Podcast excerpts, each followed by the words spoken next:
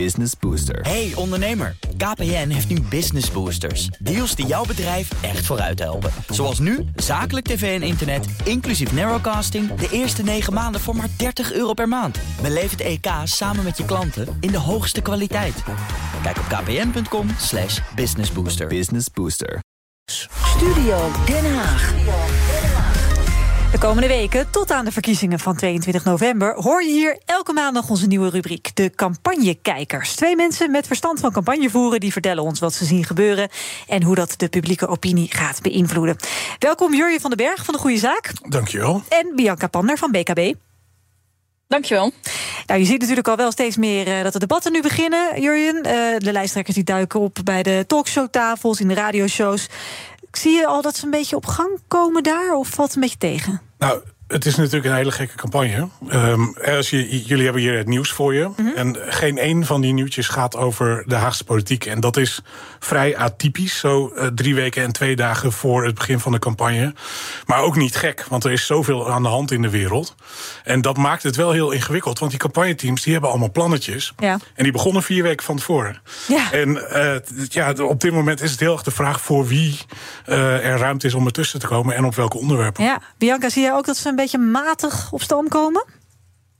Ja, matig op En het komt ook een beetje door uh, de manier waarop deze campagne uh, is gestart. Hè. Er was één grote uitdaging van de macht, of eigenlijk twee, BBB en Pieter Omtzigt met zijn nieuwe partij. Mm -hmm. uh, BBB kwam op een gegeven moment al met een lijsttrekker naar voren. En daar konden ze iets van vinden, daar konden ze op reageren. Maar ja, Pieter Omtzigt heeft ook pas vorige week zijn verkiezingsprogramma gepresenteerd. Ja. We weten ook nog steeds niet of hij uh, premierskandidaat is of niet. En je probeert je altijd als partij te positioneren ten opzichte van uh, de andere grotere partijen. Dus ja, dat is ook nog een beetje zoeken. Dus ik denk ook dat, nou ja, en de internationale politiek en alle situaties die er nu aan de hand zijn, plus dus ja, Pieter Omtzigt die nog niet helemaal zijn campagnepet op heeft gezet. Nee. En uh, die heb je wel nodig als uitdager van de macht om Ja. tegen je tegen te over te positioneren. Ja, maar je zou ook kunnen denken dat hij juist een beetje een hype probeerde te creëren. Hij kwam als laatste met zijn verkiezingsprogramma. Was dat niet ook een beetje een stunt, Jurjen? Ja, en dat hebben ze allemaal gedaan. Hè. Je ziet dat ook bij Frans Timmermans bijvoorbeeld. Die is heel nadrukkelijk. Die was op de zogenaamde Tour de France. Um, mm -hmm. En dat betekende dus dat hij achter de schermen op bezoek was bij mensen in het land. Om dan dus op een bepaald moment uit de startblokken te komen. Alleen het opvallende is, je kunt het allemaal zo goed plannen. En je kunt alles klaar hebben staan. Maar wat er nu gebeurt, heeft zoveel meer impact op onze samenleving. Dat dus die campagne, ja, het is, men is, blijft, zich, blijft zoeken naar manieren om zich daartoe te verhouden. Ja, Bianca, zijn er al partijen die nu een beetje opvallen? Positief of misschien wel negatief? Uh, nou, ik vind eigenlijk dat, uh, per, ja, het, het, speelt zich allemaal een beetje af in het midden. Dus het is ook een beetje zoeken waar je nu als partij positioneert. Ja, NRC doet het gewoon eigenlijk wel heel goed. Ik bedoel, Pieter Omtzigt bepaalt deze campagne gewoon eigenlijk. Uh, door steeds maar uh, de bal bij zich te houden. Hè. Dus hij, we weten nu nog steeds, die premiersvraag speelt nog. Dus ze doen het wel goed. En ze zitten ook met hun thema's precies daar waar de kiezer zit. Uh, dus dat is ook ergens super strategisch van ze gedaan. Julian? Ja, dat is aan de ene kant is dat waar. En aan de andere kant, als je het nou hebt over deze kwestie, over de situatie in Gaza. Daar zit ik niet te wachten op uh, wat Pieter Omtzigt daar nou precies van, van vindt. Waarom niet? Omdat hè, Pieter Omtzigt heeft het over bestaanszekerheid. Pieter Omtzigt heeft het over die aanval op de nieuwe bestuurscultuur. Mm -hmm. En het opvallende is, daar gaat het dus nu even niet om. Nee. Dat voelt als, een beetje als een soort van secundair leed. Belangrijk, ja. Dus wat je gezien hebt is, hè, uh, PvdA GroenLinks heeft wel, wel heel nadrukkelijk gezegd... van wij hebben een oud-minister van Buitenlandse Zaken. Dus die kan hier een rol in gaan spelen. Die rol is ook wel gepakt door Frans Timmermans. Van nature pakt Mark Rutte hier nadrukkelijk een rol. Ja. En, dat kan nu niet meer. Nee, en van, maar vandaag zag je dus ook dat, hè, dat jullie hadden als enige campagne nieuws uh, het nieuws over dat debat naar aanleiding van die VN-veiligheidsraadresolutie. Mm -hmm. Dat zijn dan de dingen die kunnen gebeuren. D66 dat zegt van nee, dat had je met ons moeten overleggen. Uh, wij vinden dat Nederland daar een andere positie in had moeten aannemen. En dan zie je ook, dan wordt de campagne ineens heel scherp. Ja. Uh, we hadden wel vanochtend bijvoorbeeld Henry Bontebal te gast in BNR's Big Five. Uh, Henry Bontebal van het CDA. Hij zegt dat hij optimistisch is over de kansen voor zijn partij. Luister even mee. Het CDA um, um, zit wel natuurlijk in een, in een hele lastige fase.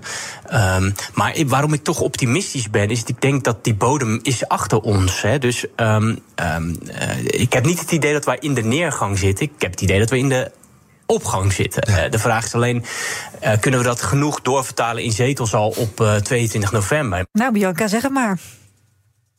Nou ja, kijk, veel lager konden ze niet gaan. Ze stonden op een gegeven moment op drie zetels volgens mij. Ze liggen nu echt op de bodem, ja. Uh, ja, en, en je ziet wel dat Henry Bondbal steeds een beetje uh, verrast. Of in ieder geval positiever uh, naar voren komt dan mensen soms van hem zouden verwachten. Dus ik denk, ja, hij doet het wel beter dan ik ook had gedacht. Uh, maar ja, het verschil is nu wel uh, een beetje gemaakt, zeg maar. Dus die achterstand die ze nu hebben, die gaan ze niet zomaar opeens inhalen. Uh, niet in, de, in dit tijdsgevricht waar internationale politiek zo belangrijk is. En er eigenlijk een strijd is tussen drie partijen. En daar gaan ze niet meer tussenkomen. Dus ze zullen misschien heus een zeteltje meer of minder krijgen. Maar ik verwacht daar geen grote verschillen zoals twee jaar geleden opeens met D66 of zo. Nee, dat denk ik ook niet. Want de momenten worden dus gewoon veel schaarser. Hè? Iedereen was er een beetje van uitgegaan van nu gaan alle spotlights op de campagne. Maar wat je gaat krijgen is heel vaak de grote drie. Want die hebben zichzelf echt onderscheiden. En dat gaat zich nog versterken in deze week.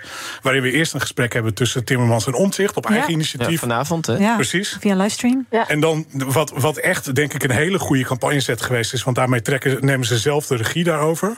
Krijgen ze dus ook de gelegenheid om zelf wel nadrukkelijk neer te zetten. Van hey, terwijl er zich grote evenementen afspelen, speelt dit ook voor ons. Dan hebben we zondag hebben we een RTL-debat tussen de drie.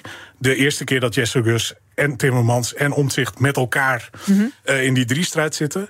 En ik verwacht eigenlijk dat dus CDA, D66, echt van die klassieke partijen waar normaal gesproken genoeg ruimte voor was, die gaan echt om de kliekjes moeten vechten. En maar BBB zelfs dan? BBB inderdaad, ja. ja.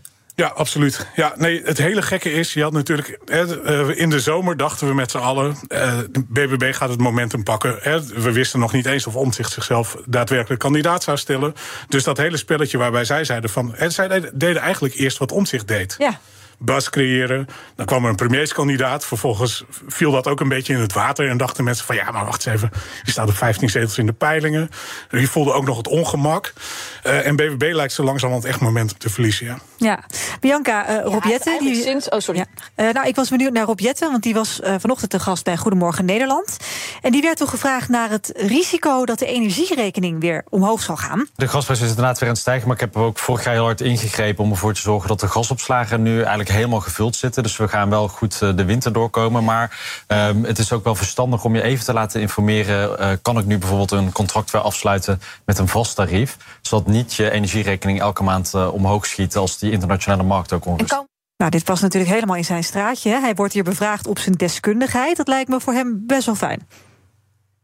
Zeker, ja. En, en je ziet ook dat eigenlijk zijn positie uh, komt best goed uit de verf. Als het over het klimaat gaat, als het over energie gaat. Mm -hmm. Alleen wat Jurjen net ook zegt, hij komt nergens tussen. Dus af en toe zit hij in een, in, uh, in, een, in een radio of af en toe zit hij op de tv. Maar het is nooit dat hij onderdeel is van de grote leiderschapsdiscussie. Dus, en dat is echt zonde, want hij heeft best veel bereikt als klimaatminister. Maar hij komt er gewoon niet echt tussen. En ook omdat het onderwerp nu toch minder speelt. En, uh, dat, ja, en daar heeft hij zich wel op geprofileerd. Maar ook. moet hij dan ook niet... als, zeggen van uh, nodig mij niet uit als die klimaatminister, maar nodig mij gewoon als uit lijsttrekker. als lijsttrekker van D66. Want ik hoor hem nu vooral, ik hoor nu gewoon een minister praten en niet een partijleider.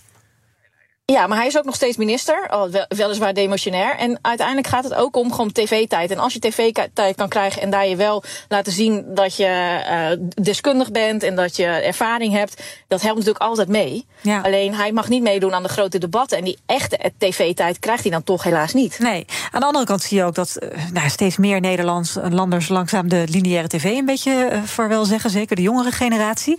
Heel veel kiezers gebruiken stemwijzer. Uh, kieskompas. En natuurlijk kijk je ook een beetje naar wat vind je nou van iemand of hoe, wat heeft die partij de afgelopen jaren bereikt. Jurjen. Dus zou wat dat betreft ja. D66 CDA niet toch nog iets van beloond kunnen worden? Nee, er zijn allemaal wegen waarop je kiezers kunt bereiken. Maar vergis je niet in hoe belangrijk dit soort gesprekken. en zeker ook zeg maar, de grotere debatten zijn voor het bepalen van het narratief. Hm. Zeker als er weinig campagnezendtijd is. Mensen gaan uiteindelijk hun stem bepalen op basis van de duiding van hoe die campagne uh, plaatsvindt. Dus dan kun je wel voor je eigen doelgroep zichtbaar zijn. of je kunt eens een keer goed een niche-doelgroep bereiken. Maar uiteindelijk een campagne gaat erover.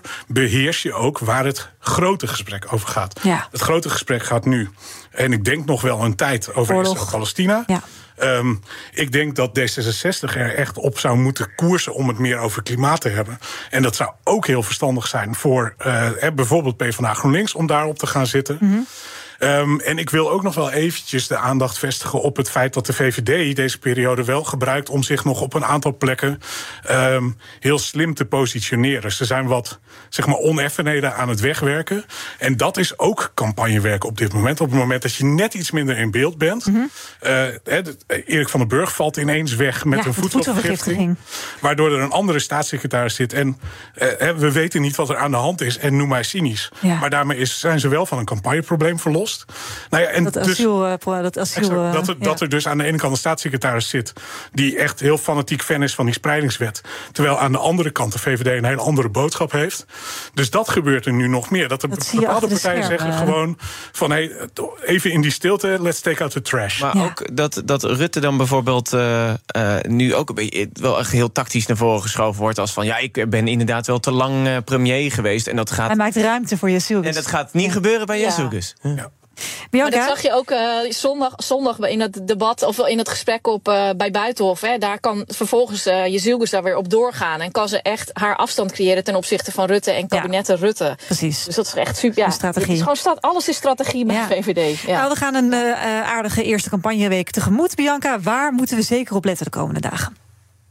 Nou ja, ik denk sowieso vanavond het gesprek tussen uh, Timmermans en Omzicht. Ik ben echt heel benieuwd. Ergens is het een slimme zet, omdat je een beetje kan oefenen met je standpunten uitwisselen voor het grote debat komende zondag. Maar aan de andere kant vraag ik me ook nog steeds af, waarom kiezen ze een gesprek tussen NSC en PvdA GroenLinks? En waarom niet uh, de aanval op VVD aangaan? Want dat is uiteindelijk nu toch echt de grote partij waar je afstand tot wil creëren en, en verschil to, toe wil maken. Ja. Maar het is wel interessant, denk ik. Vanavond wordt ja. het uh, via YouTube volgens mij uitgezonden. Precies. Jurjen, waar moeten we nog meer op letten komende week?